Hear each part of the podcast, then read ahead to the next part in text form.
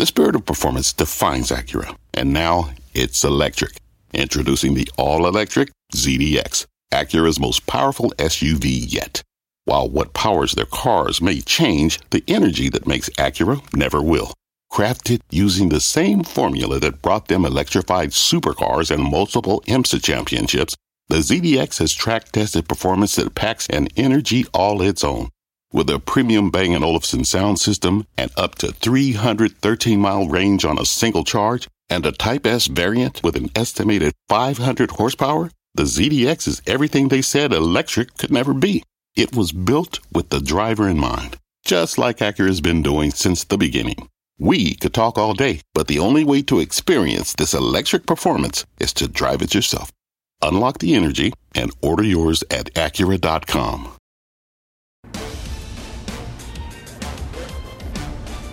And thank you, Closing Bell. Tonight, we are celebrating 15 years of Fast Money. We've got a premier guest list for the party. One of the first guests on the show, Carl Icahn, and Cantor Fitzgerald CEO Howard Lutnick, both coming your way this hour to break down all of today's market action. You won't want to miss it. Plus, a Peloton plunge shares closing below their IPO price for the first time since April 2020. Can the company climb over this mountain, or is this the end of the road? And later, shaky foundation, the housing trade getting wrecked again today. The sector down nearly 15% already this year. What is at stake and what it means for stocks? To break it all down on this special occasion, we are bringing in some of our longest serving traders Tim Seymour, Karen Finerman, Dan Nathan, and Pete Najarian, co founder of MarketRebellion.com. This is Fast Money. We are live from the NASDAQ market site as we have been for the past 15 years overlooking New York City's Times Square. I'm Melissa Lee. We're so glad you can join us tonight. We start off tonight with an earnings alert on Netflix. The streaming giant plunging after hours. Let's get straight to Julia Boorstin with the very latest numbers. Julia. Yeah, that's right, Melissa. Netflix shares plunging not on the company's top or bottom line results because revenue was in line and earnings were a big beat. But that stock is now down about 18% on guidance for the first quarter. Now, looking at the fourth quarter, the company added 8.3 million subscribers. That was ahead of analyst expectations, but below the 8.5 million subs that the company itself forecast. First quarter subscriber and revenue guidance, though, fell far short of expectations. The company says it's looking to add 2.5 million subs in Q1. That's less than half the 6.9 million that analysts had anticipated. Netflix explaining that the guidance reflects a content slate, including season two of Bridgerton, that's weighted towards the end of the first quarter. Co-CEOs Reed Hastings and Ted Sarandos writing their letter to shareholders saying, quote, while retention and engagement remain healthy. Acquisition cost is not yet re- reaccelerated to pre-COVID levels, saying we think this may be due to several factors, including the ongoing COVID overhang and macroeconomic hardship in several parts of the world, like LATAM. Now, they also go on to acknowledge the impact of rivals, talking about competition a lot more than usual, saying that competition has, quote, only intensified over the last 24 months as entertainment companies all around the world develop their own streaming offerings. Netflix's video call starts at 6 p.m. Eastern. We'll be listening, Melissa, especially listening for any commentary on whether that increased price uh, here in the U.S. and Canada if they anticipate it driving churn. All right, Julia, thank you. Julia Boorstin um, with the latest on Netflix. And I guess the, the real question tonight, Dan, is what do you what do you pay for Netflix? Do you pay a growth multiple for stock that doesn't seem to be growing much anymore? Well, hey, here's the thing, Mel. Their bottom line is going to grow because of that price increase. So yeah, if you can do the math on you know a few million less subscribers, um, that's kind of the problem. Stock trading at like uh, 40 times or something like that. I, I don't think investors have ever really cared about price to earnings multiples when it comes to this. It really has had a lot to do with the expense of building out that library. Um, you know, listen, do they have pricing pressure? We're going to see, or pricing power. We're going to see soon enough. But you know, we all make the joke. We've watched everything on the internet. We're all getting back to it in a way. So this stock went X growth as far as subscribers pre-pandemic. They kind of got bailed out here. So, um, you know, down 20%, that seems like an awful lot. It is round trip. The multi-year move here, I don't think it's a great press leg here. If I own the stock, I certainly wouldn't be selling it down um, at $400 because given the guidance that they just give, they're likely to beat that two and a half million sub number going forward.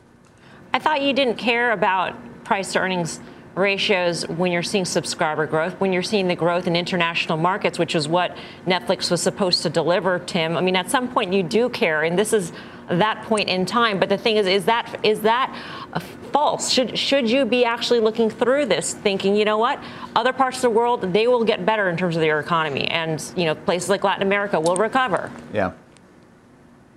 Uh, first of all, uh, wish we could all be there on the birthday in person. Welcome back. We missed you. Mm-hmm. And you know, you have a case here where 90% of their sub growth is outside of U- U.S. Canada. Um, look, the streak coming into this number, right? As Dan said, fourth quarter is fine this guide on, on Q1, it, it's not even close to where people were. It's not even close to where uh, they could have guided, and it's it's it's very concerning for analysts. And I, you know, I think it's Piper Sandler that has uh, in their most recent note on Netflix, we expect 25 million plus annual subs for the foreseeable future. Um, then, I mean, that that's the problem. I'm not saying that we should treat the first quarter guide as gospel, um, but for those that think that they pulled forward so much good news and, and really the only free cash flow we've ever seen from this company during the pandemic, uh, and that here we are, and Reed Hastings, who, to his credit, had always pointed out that the, the death of linear TV was the rising tide that would take all boats. He wasn't particularly worried. So um, the fact that the competitive landscape is something we're talking about, and, and it's the margin pressure. And, and again, I, I, just I wonder for a business that's so built on economies of scale, um, what analysts are going to do if it's going to be, you know, take two quarters of this for them to downgrade expectations, which are significantly higher. And at 420 on the stock, you're back to July of 2018. Yeah, we're actually down 20% at this point. A round number, nice round number. Karen, is this overdone at this point, do you think?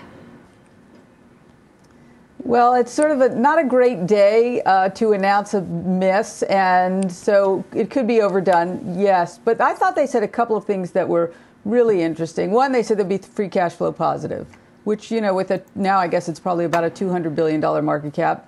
Okay, that's good. Um, but the other thing was them talking about competition, which they have talked about in the past. It's interesting to me, all the other competitors are down in the aftermarket, and that may or may not make sense. The question is, is the pie, did the pie stop growing? And so they're all going to be limited in their growth, or are any of them taking share? So I don't know, couple, you know, this is a glass half empty kind of world right now, so they're all going to be down. But I thought that was interesting. The other thing is, in the past, they have talked down numbers, right? They this is the kind of management who tends to underpromise, and so I don't know what their and many times we've seen they don't know what their what their subscriber growth is going to be. So I don't know if this will be one of those times. But I agree with Dan. If I had owned it, which I don't, uh, this wouldn't to me wouldn't be the day to sell it. Yeah, Pete, your thoughts? Yeah, you know, I, what I really do like about the company, Mel, is you're you're talking about. Well, would you want to buy it here? I think you probably do uh, on this kind of a drop. I mean, we're talking close to a 20% drop in the stock. That's pretty extraordinary. And I think what it makes sense though. Why did they sell it off? Well, when you when you look at the subscriber numbers that their guidance there was such a huge miss. Of course, that's concerning. But I also still look at the content, and the content for 2022 is supposed to be extremely strong. Also, I think from the international standpoint, as the international markets start to recover more and more from the pandemic, I think that will be because that is the growth. That that we're they're just looking for North America to just kind of continue to grow maybe at a very slow pace. But the real growth that they've been talking about for a long time, we've been talking about for a long time, is the international growth. And if that starts to kick back in once again with that content, I think this is a company that's probably gotten back to the point where maybe it is a little bit too cheap down here at 400. This is a stock that not that long ago was a couple of hundred points higher than it is or was today before this earnings report. So I think there is room. The multiple was high, but I think now they're a bit oversold at this point.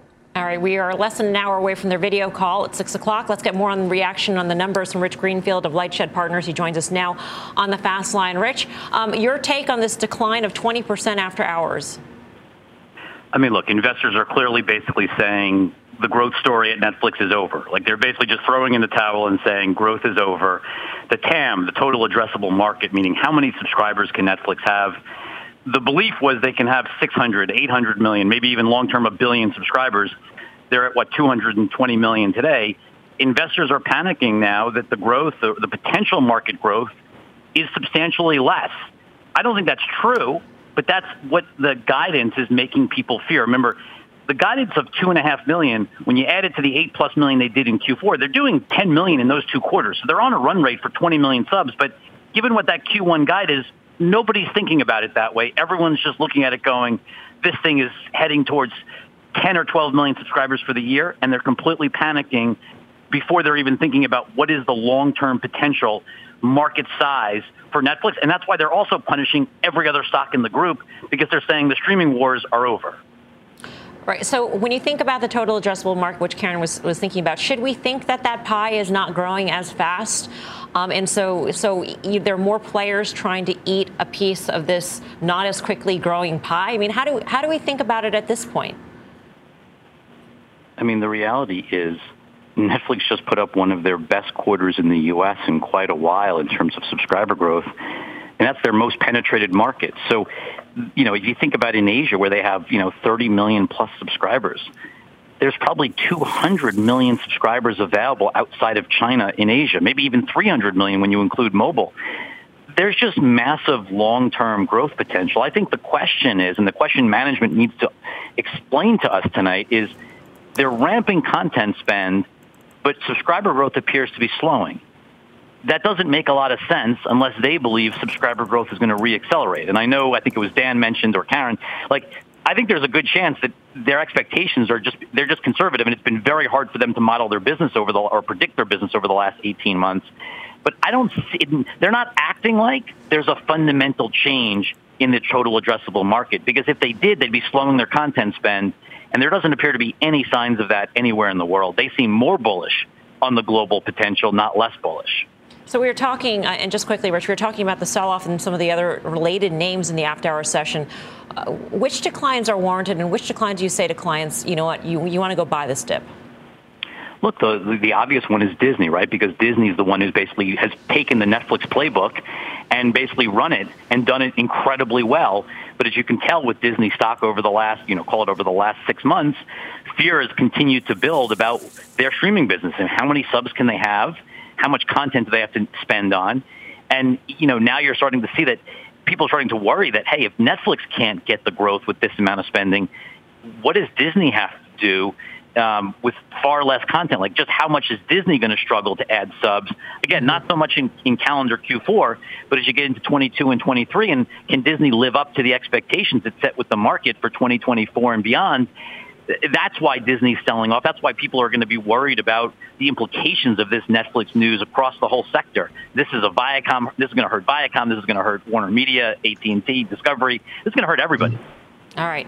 Rich, great, great for you to phone in. We appreciate it. Rich Greenfield. Thank you. Lightshed. Uh, Dan Nathan, what do you think?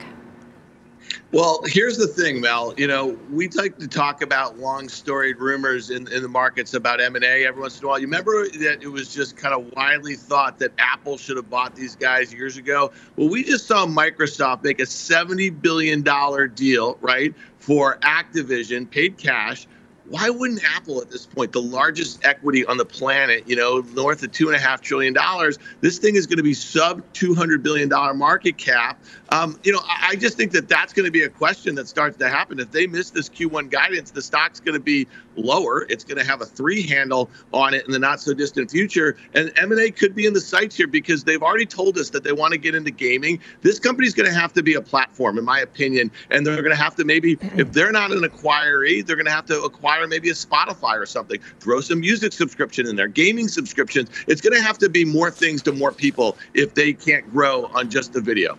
Right, and that's what we're going to be listening for on that video call. We're going to be listening to their gaming efforts, in particular, some of their off-platform efforts. Um, just quickly, Tim, on Disney, we're down 3.8% at this point on the back of Netflix earnings. What do you think of that move?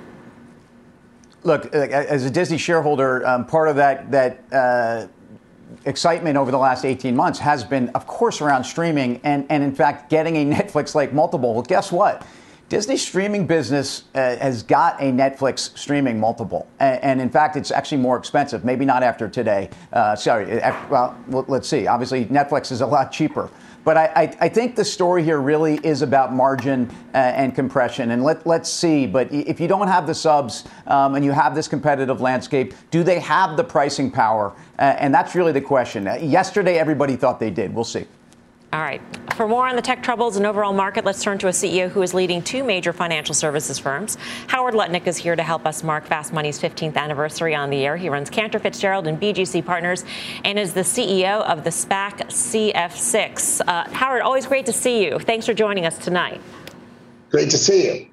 And congratulations. Happy birthday. Thank you very much. we appreciate we appreciate you being a guest with us for all these years. Um, want to get to the markets here, Howard. I just want your take on where we are in this markets. Is, it was a pretty sloppy session to finish at the lows, and we seem to be beholden to rates. Where do you think we are? I think people are overdoing it. You know, you have to remember the Fed has got $30 trillion of our debt. And if you were in charge of the rate to charge on that 30 trillion, wouldn't, wouldn't you charge zero? So the concept of the Fed is going to go out there and four hikes, I just think is silly. All right. I think it's overdone. So what I think they're going to do is they're going to move twice. They're going to jawbone the heck out of inflation, inflation, inflation. But I think four hikes is just not in the cards. Two hikes for sure, then a long pause till after the election maybe a third, but I doubt it. I'm betting on two for sure. So I just think it's overdone. People are getting ahead of themselves and over their skis. You, you think we've seen the near term bottom?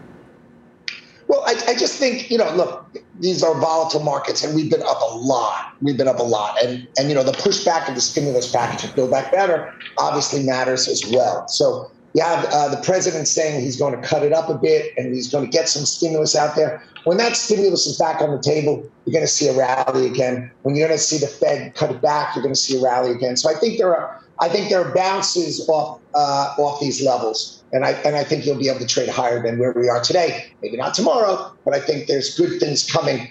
Two hikes and some stimulus from the federal government, and, and things will be better for our, our stock market. I want to talk about Rumble um, for sure, which is if people don't know, Rumble could you know could be a YouTube competitor, a Twitter competitor, and I do want to. But you like to make bold calls, so I'm just going to ask. I wasn't planning on asking you this. I'll ask you this anyway. Are, can you make a call on the markets for the year?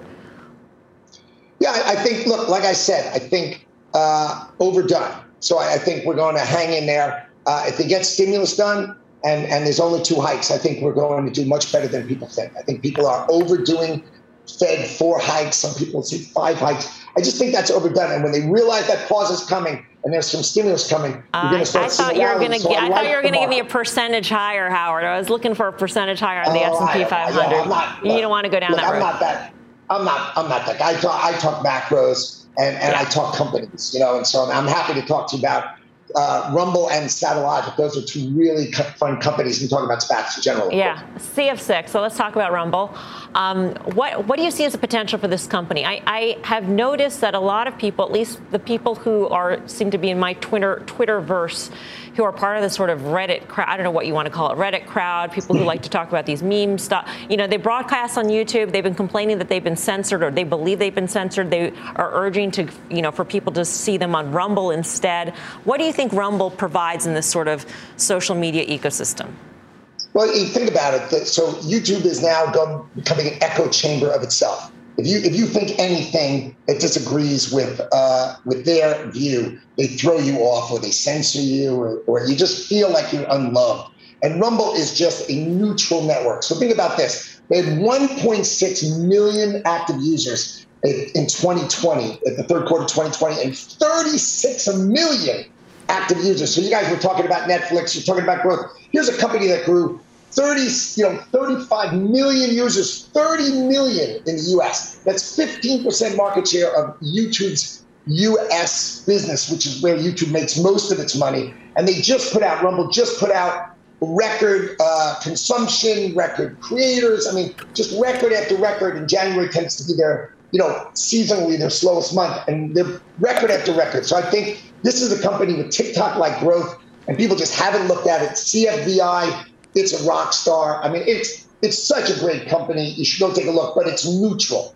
They have they're happy to have president number 45. They'd be happy to have president number 44 as well. Howard, uh, it's Tim Seymour. Thanks for joining us tonight and, and over the years, and congrats on Cantor's success in the SPAC business, which has been a, a big theme over the last couple of years. But I want to talk about Wall Street because this week Jamie Dimon took a little heat for talking about comp at JP Morgan. Cantor, look, as Wall Street has contracted, Cantor's largely grown. Um, just give us your outlook both on you know the, the fear of brain drain, the, the, the, the future of the industry, fintech at Cantor, how you see all this.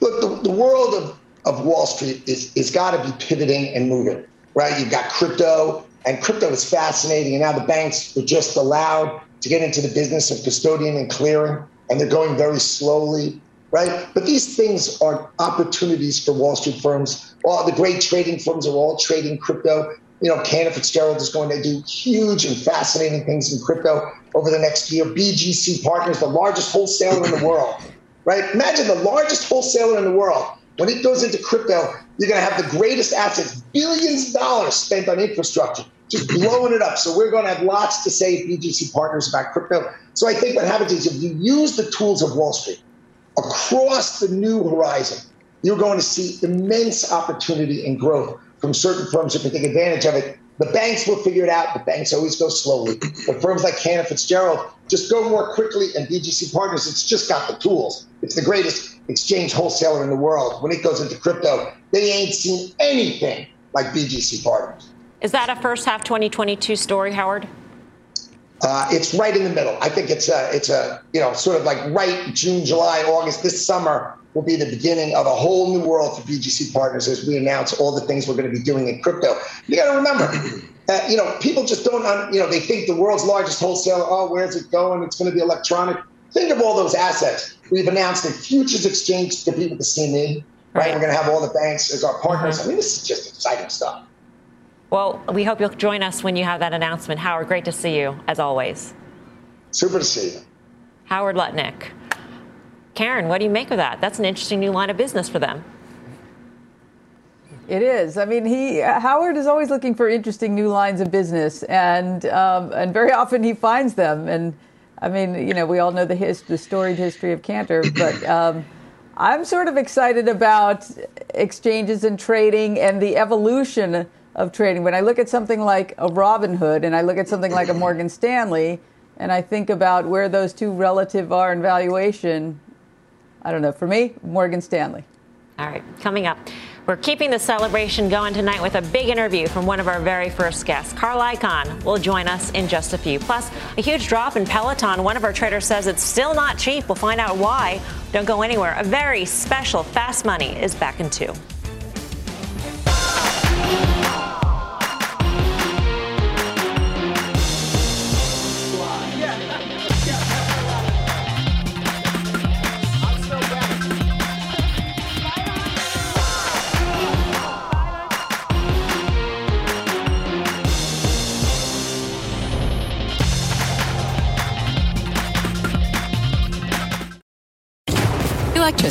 A big idea that's inspired countless new ones. From powering the light bulb to virtually powering our entire lives. 30 years ago, State Street launched the Spider S&P 500 ETF, SPY. A big idea that inspired the world to invest differently. And still does. What can you do with SPY? Before investing, consider the fund's investment objectives, risks, charges, and expenses. Visit ssga.com for a prospectus containing this and other information. Read it carefully before investing. SPY is subject to risks similar to those of stocks. All ETFs are subject to risk, including possible loss of principal. Alps Distributors Inc. Distributor. What does it mean to be rich? Maybe it's less about reaching a magic number and more about discovering the magic in life.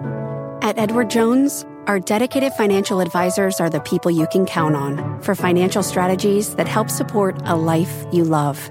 Because the key to being rich is knowing what counts. Learn more about our comprehensive approach to planning at edwardjones.com slash find your rich. Edward Jones, member SIPC.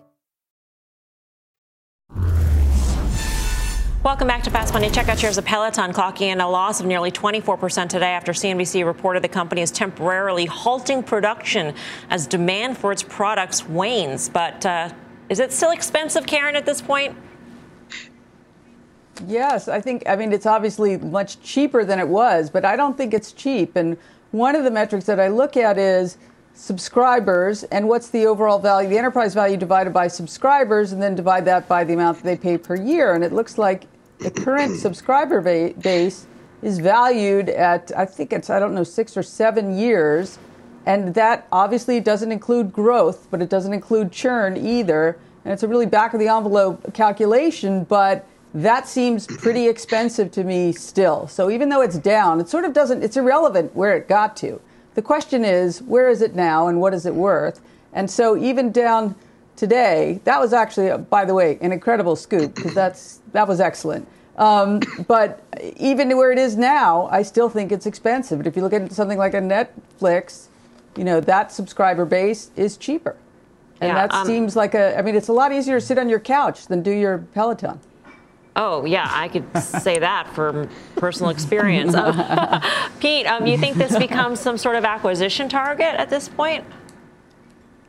You know that that is a possibility. I was going to mention that, Mel, because I, I've been as negative on this stock as anybody. When it was in the 150s, everybody was calling me this guy who was just too harsh on this company, and I was wrong and everything else. And you know, the, the reality is people are social. People do want to get back to gyms. Of course, during the, the pandemic, it worked out extremely well, and everybody was jumping on this. And I just kept looking at it, Mel, though. We've been through this many times. Anybody who's over the age of 50 understands over the last couple of decades, we've seen this play out more and more and more, where we've seen some sort of a fad that becomes the most expensive clothes hanger in your house, right? As Karen was talking about, it sits right next to you while you're watching TV, and you're not sitting on it, you're sitting on the couch. So that is the problem. And so when I looked at it today, as a matter of fact, when it really, after some of those halts, Mel, it was a monstrous day when you look at the options world there. They traded over almost 800,000 contracts in there, 70% of which were on the put side, and they were continuing to buy. As a matter of fact, very, very short term, they were even going all the way down to the 10 strike. So this was an extraordinary thing to watch. Um, amazing. I actually participated a little bit as well. But I will tell you, um, there is that possibility that somebody will look at this and say, you know what? It's gotten to the point where maybe it is an acquisition target. I don't see it, but I'm sure somebody out there is doing the numbers and trying to find out if it is. I thought this was supposed to be a software company, Dan, and that it would make money off of subscriptions. And so halting production of the hardware aspect should be no big deal. Right. Well, that was the bull case, right? That was going to justify, I guess, the valuation um, as you broaden out the potential subscriber base. I'll just say this, Mel. You know, we get asked this question all the time by some of the kids today. What was it like when you saw the internet bubble inflate in the late 90s and pop in the early 2000s? And this stock is really just emblematic of, of so many stories, hundreds of stories great stories at one point in the late 90s and they kept on going lower. And you know here's the thing i'm just going to say.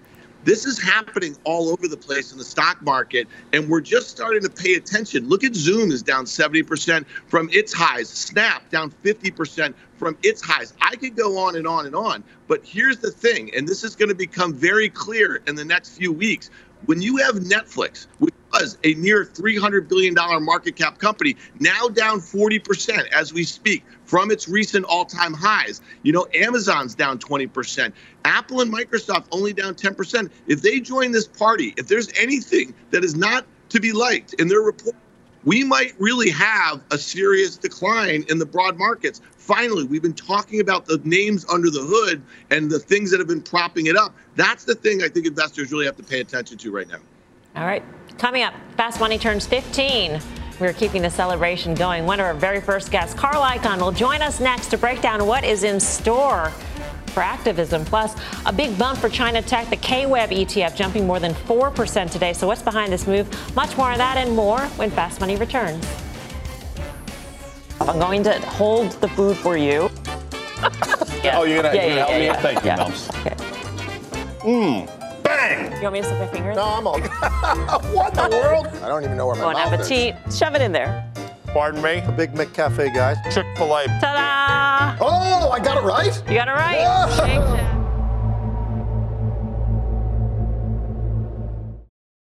People today can spend half their lives over 50. So it's good to be financially ready for what's important to you as you get older, like a family vacation. Or starting your dream business. Welcome to Connie's Coffee. How may I help you? AARP's trusted financial tools can help you plan for whatever your future holds. That's why the younger you are, the more you need AARP. Start planning today at aarp.org/moneytools. What's on the horizon for financial markets? At PGIM, it's a question that over 1,400 investment professionals relentlessly research in pursuit of your long term goals. Specialized across asset classes, but united in collaboration, our teams provide global and local expertise. Our investments shape tomorrow, today. Pursue your tomorrow with PGIM, a leading global asset manager.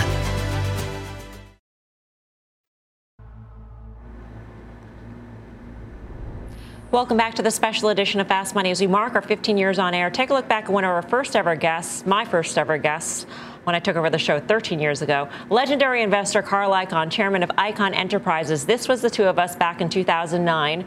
We actually extended the set so that he could sit there with us. It was called the uh, sidecar, I think. He's back with us now exclusively to help us celebrate. He joins us on the Fast Line.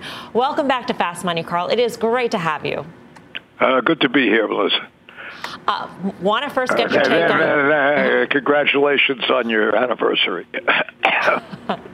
Thanks very much, Carl. It wouldn't be a party without you. Um, Want to get your overall take uh, on on where we are in the markets? You said in the past that you think we're we're headed for massive trouble. Um, in this country and the economy, and I'm wondering if the Fed, in your view, can do anything to avert that massive trouble. I mean, it is on the road to tightening at this point. Yeah, I I don't believe uh, that there's necessarily massive trouble coming soon, because I don't think anybody can really know when it's coming. But with all the factors, yeah, you don't have to really be a genius to understand that if you keep pushing money into the economy the way we've been doing with uh, with with money velocity today and, and the balance sheet, that you're going to have inflation. I mean, it suddenly comes as a surprise. I, I'm surprised it hasn't happened sooner. Uh, but I do think that the way it's going, there's going to be problems with inflation and a number of other things. But I certainly don't let it, you know, bother my investment philosophies of activism, and I just keep going. But I, I think it's, and we keep a, a, a pretty big hedge on. Right. Uh, but but eventually, who knows? I think it's going to be a little tough. It, it could be now, and it could be three years from now, you know, but it, it's Yeah. going to happen.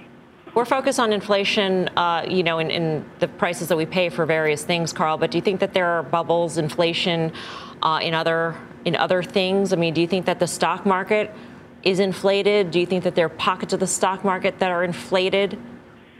Yeah, very much so. In, in other words, I, I do think that some of the multiples are crazy, that some of the investments are, are just out of this world. I mean, you know, as far as uh, any manageable ratio.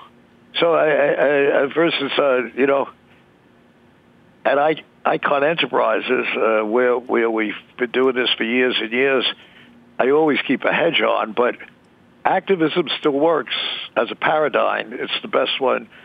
But you do have your ups and downs in that too. But uh, happily, since uh, well, I, I can't talk about this quarter yet, but uh, for the for the first three quarters of uh, of 21, our our net asset value of IEP uh, uh, went up uh, uh, 1.8 billion dollars. So uh, we're, we're happy about that. So, uh, and that's and that's with having a lot of hedges on. So.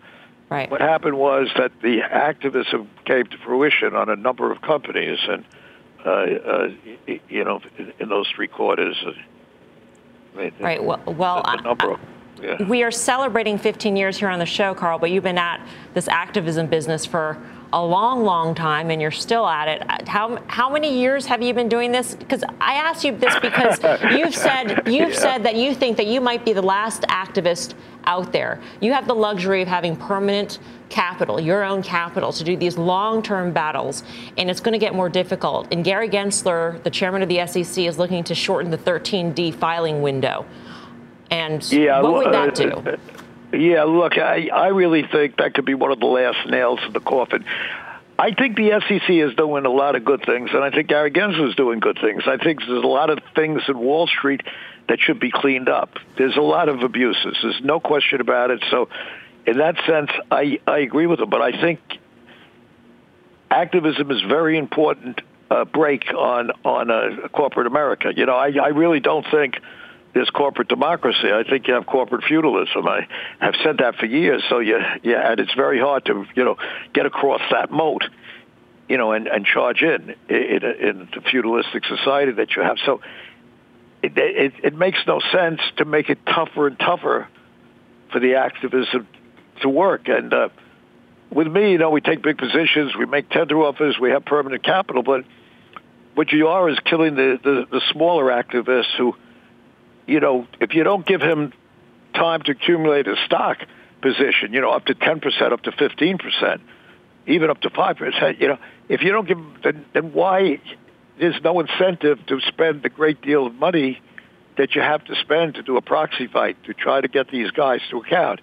And believe me, I've seen it over and over and over firsthand how many of our companies are just terribly run, terribly run. And that's why we make so much money. Over the years, you know, we clean up these companies and, uh, and it's just amazing the abuses that corporate America places on on the shareholders in many companies. There are many very good companies and many very good CEOs, but then there are very many bad ones. And I think it's sort of crazy to throw the baby out with the bathwater. I don't get involved in politics, but I may get involved in this one to write. I, last time that we are going to do this, I wrote an editorial. I'll probably write another one. But I, I think that if you don't have activism, you don't have accountability. Uh, the Business Roundtable is a huge lobby, ironically paid for by the shareholders that are getting abused by them. So, uh, you know, I could go on and on with this. It's silly to go on and on. I mean, we, we do activism, and, and there's so many companies. I mean, that's why we made a billion. Uh, the, the net asset value went up a billion eight, even even though I was hedged on the technology stocks, which are working out a little better today, I guess. But but uh, uh, uh, it, it really is a problem, and and part of that is that we're not productive. We are not really productive. That's one of the reasons you have inflation. And one of the reasons are we're not well run, the companies. And I can mm-hmm. attest to it because I've been there so many for so many years. Okay, well, I'll just leave it at that. There's no point in talking about it anymore. Carl. Carl, it's Karen Finerman. Thanks for not just being here today, but for being here over the years. And you know, I, have followed you as an activist from when I when I was a wee child and you're actually one of you know I, I, followed what you do for so long and i found it fascinating i love your letters they're entertaining but i'm wondering given how high the markets are even with this sell-off and how difficult it's getting for activists do you still find that there's places i know you have a couple that you're working on now but do you still find there are opportunities for you yeah, you find them because uh, the, the, the bad corporate management has no time limits. There are plenty of them that are bad. We're working on one now, uh, Southwest Energy, which is a quintessential of bad, quintessential example of what I consider to be bad management, uh, uh, almost abusive management, and we're going, you know, we're going after them. But you know, I can afford to wait. We can afford to do a tender offer, and uh, but but it's really. Uh, I won't say criminal because I guess it's legal what they've done, but I mean they went out and uh, uh, uh, I say to avoid somebody challenging the, the, the great spend and spending. I mean, the reg agencies in California and Arizona, you know, have challenged them quite a bit.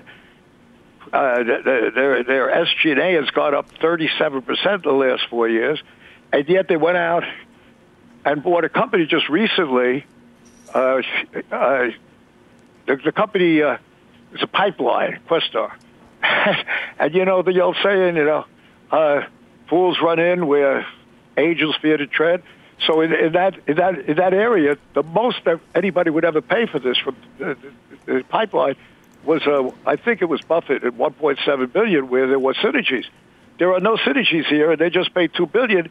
And I think they did it, and we've said it publicly. They did it so they could place stock in the companies that the stock was down. Their their I think the utility is a bargain.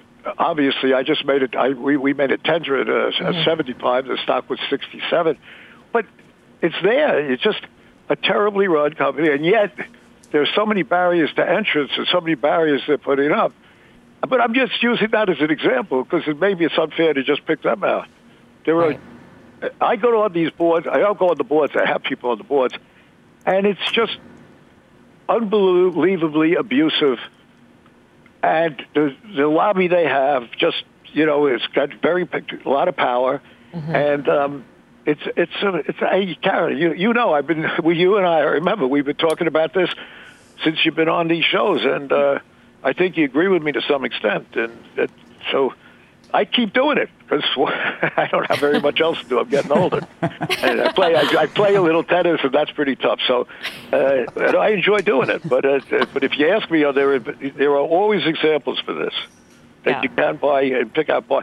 Now look, I'll say this: when secular changes come, markets fall apart, so you have to have the staying power. That's what I think Melissa just mentioned, where you can't have it, you can't have a capital that could be called away from you, you know, in two years or one year.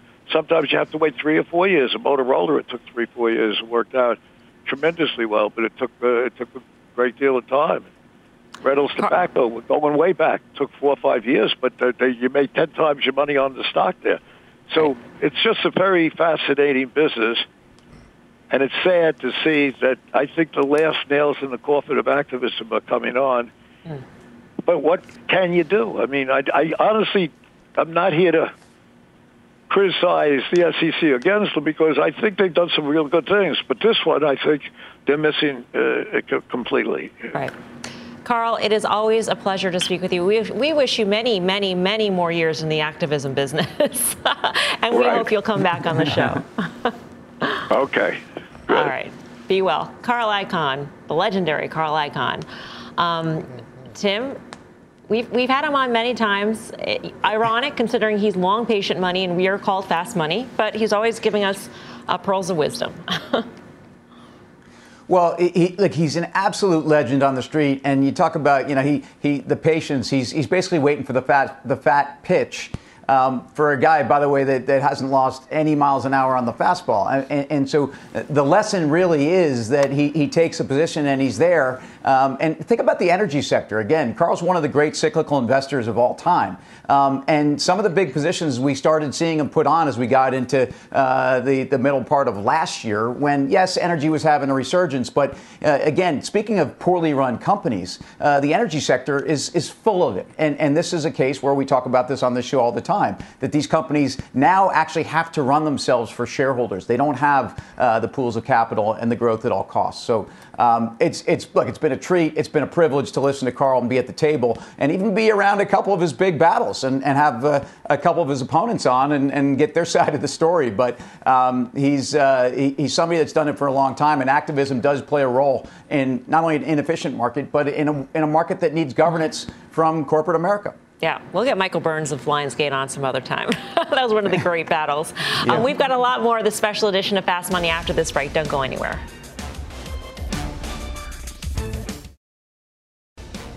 Check on shares of Netflix. It is down uh, nearly 20% after its earnings report. The conference call, the earnings call kicks off top of the hour.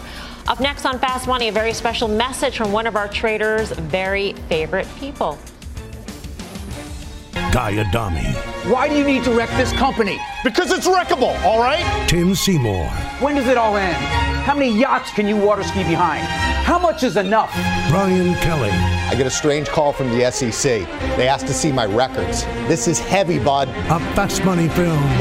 Wall Street.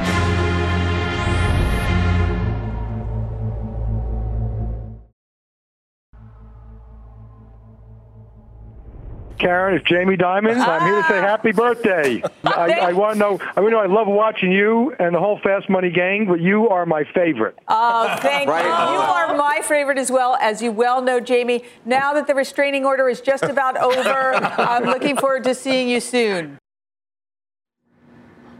That was, of course, JP Morgan CEO Jamie Dimon wishing our own Karen Finerman a happy birthday a few years back. That was so great. I mean, you were so surprised, right, Karen? I was very happily surprised. Well, you know what? We've got another surprise for you. Take a listen. Happy birthday to uh, Fast Money, 15 years. And Karen Finerman, Now, if you're just listening to that and you didn't see the video, he was blowing you a kiss, Karen, specifically to you. Uh huh. Okay, I'll accept it. Uh, EC, if you could send over a little video of that for me to keep, please. Thank you. I appreciate that. I'll send him a note, but again, that restraining order might still be in place. I don't know if I'm allowed to contact him that way, but thank you. He is the greatest finance executive of our generation, no doubt. All right. Coming up, get that landing gear ready. The Jets ETF losing some altitude today. That had options traders gearing up for the worst. We got the details next.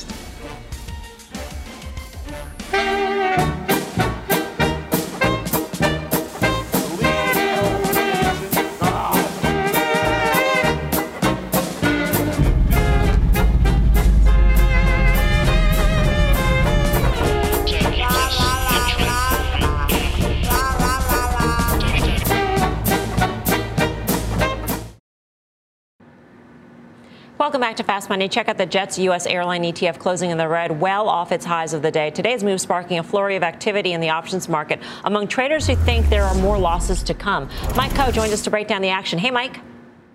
Hi there. So Jets saw more than three times its average daily put volume today. The most active puts that we're seeing opening activity was the February 19 spot 86. That's a $19.86 strike puts over 12,000 of those traded for just over 30 cents. It appears that the buyer of those puts is either betting on or hedging against a move back towards those December lows. All right, Mike, thanks for that. For more options action, be sure to tune into the full show. That is tomorrow at 5:30 p.m. Eastern Time. Up next, final trades.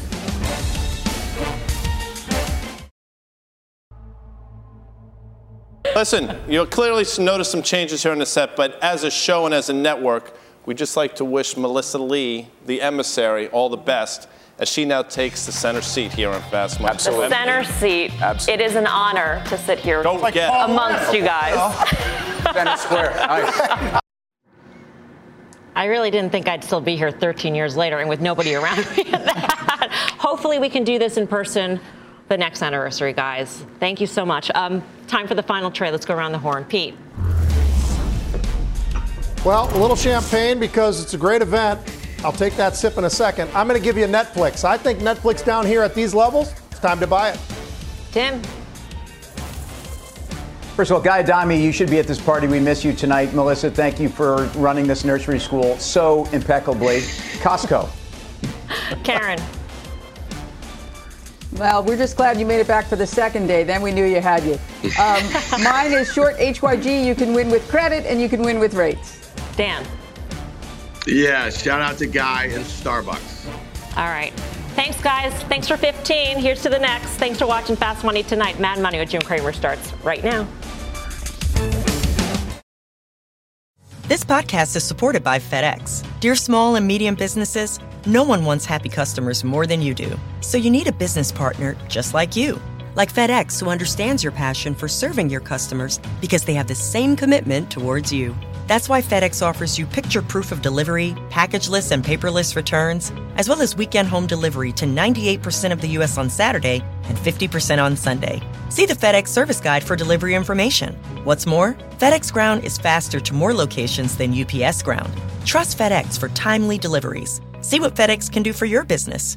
Absolutely, positively FedEx.